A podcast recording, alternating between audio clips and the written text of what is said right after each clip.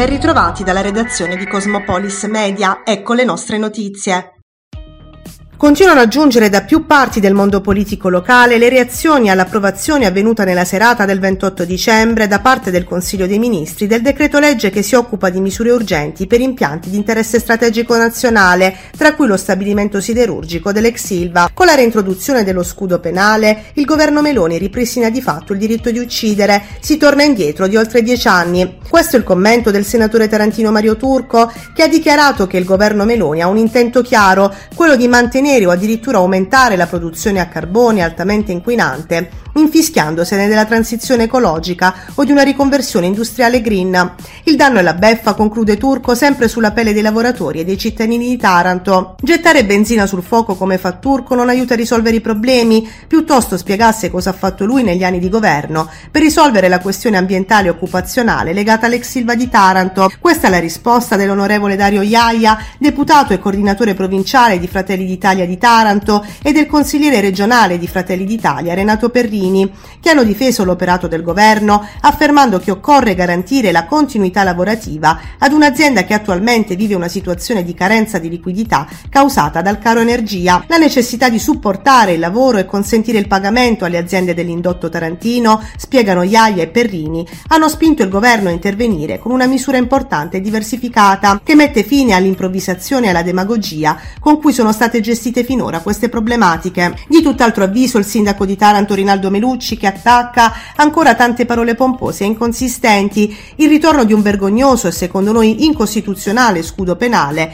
e persino una marcia indietro rispetto agli impegni del ministro Urso all'atto del suo insediamento. Il prossimo 11 gennaio, afferma il primo cittadino di Taranto, noi manifesteremo a Roma al fianco delle organizzazioni sindacali e per il tavolo annunciato da Urso per la data del 19 gennaio vogliamo produrre una bozza di una proposta progettuale dal basso. Non resteremo a guardare lo scempio compiuto da ArcelorMittal.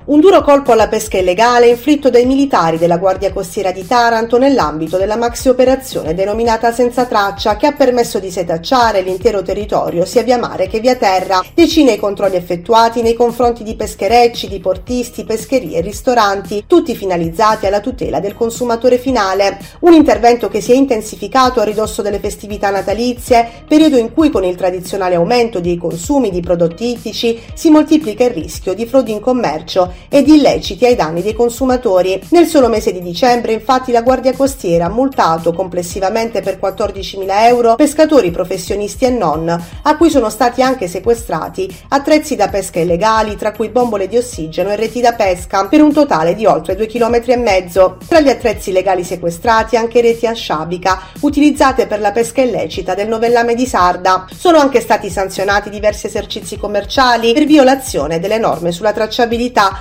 con conseguente sequestro di prodotto ittico per un ammontare di 125 kg. Chiuso infine un esercizio commerciale per la vendita di prodotto ittico in cattivo stato di conservazione e potenzialmente nocivo per la salute pubblica.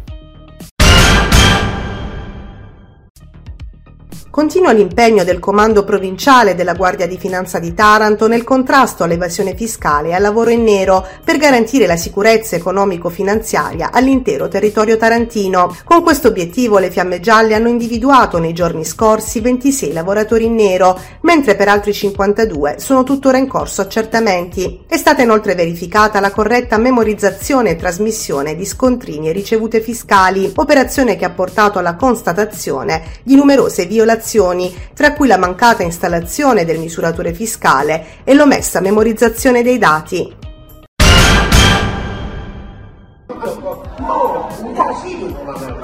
Ve li ricordate tutti e Tata? Sì, sono sempre loro. Ora preferiscono i cognomi veri, Emilio Solfrizzi e Antonio Stornaiolo. Si sono esibiti al Teatro Orfeo con il nuovo spettacolo Tutto il mondo è un palcoscenico, a conferma di una stagione artistica importante programmata da Adriano e Luciano Di Giorgio. Anche ieri sera sold out.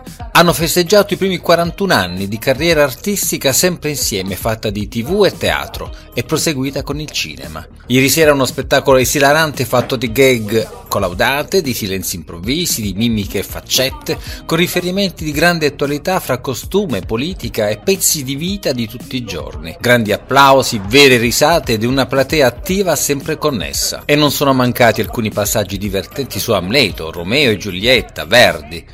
Uno show a tutto campo. Bravi Solfrizzi e Stornaiolo, bravi e semplici siamo qui, ma soprattutto siamo qui grazie al fatto che da, da, da decenni ormai abbiamo dalla nostra un pubblico straordinario che, che, ci segue, perché ovunque andiamo è tutto pieno e quindi un motivo ci sarà. Infatti, noi ce lo chiediamo, ma perché farsi troppe domande alla vigilia del 2023? Lo spettacolo è uno spettacolo importante, Tante... allora, infatti ci saremo noi sul palco. Sì, sì, sì, sì, sì, ma tutto il mondo è un palcoscenico. È un, un omaggio al teatro, a, a, un omaggio alla capacità di improvvisazione, un omaggio al pubblico che ancora ancora che si però veste... non viene omaggio. No, no, no, no, no, pubblico no, par... no però è un pubblico che si veste, si veste esce di casa, parcheggia, parcheggia per... beh, beh, non è facile, facile non è facile, eh, anzi mi sono accorto che c'è più traffico, traffico che a New York. Esatto. Devo dire come, come fate, non... Ditelo a Melucci è esatto. uguale a New York. Ci sono amici di Taranto che sono usciti con la macchina e l'hanno venduta. Poi, poi ne riacquistano un'altra quando devono tornare Altri che parcheggiano a Mottola e esatto. poi a piedi vanno no, in via dei Cesari.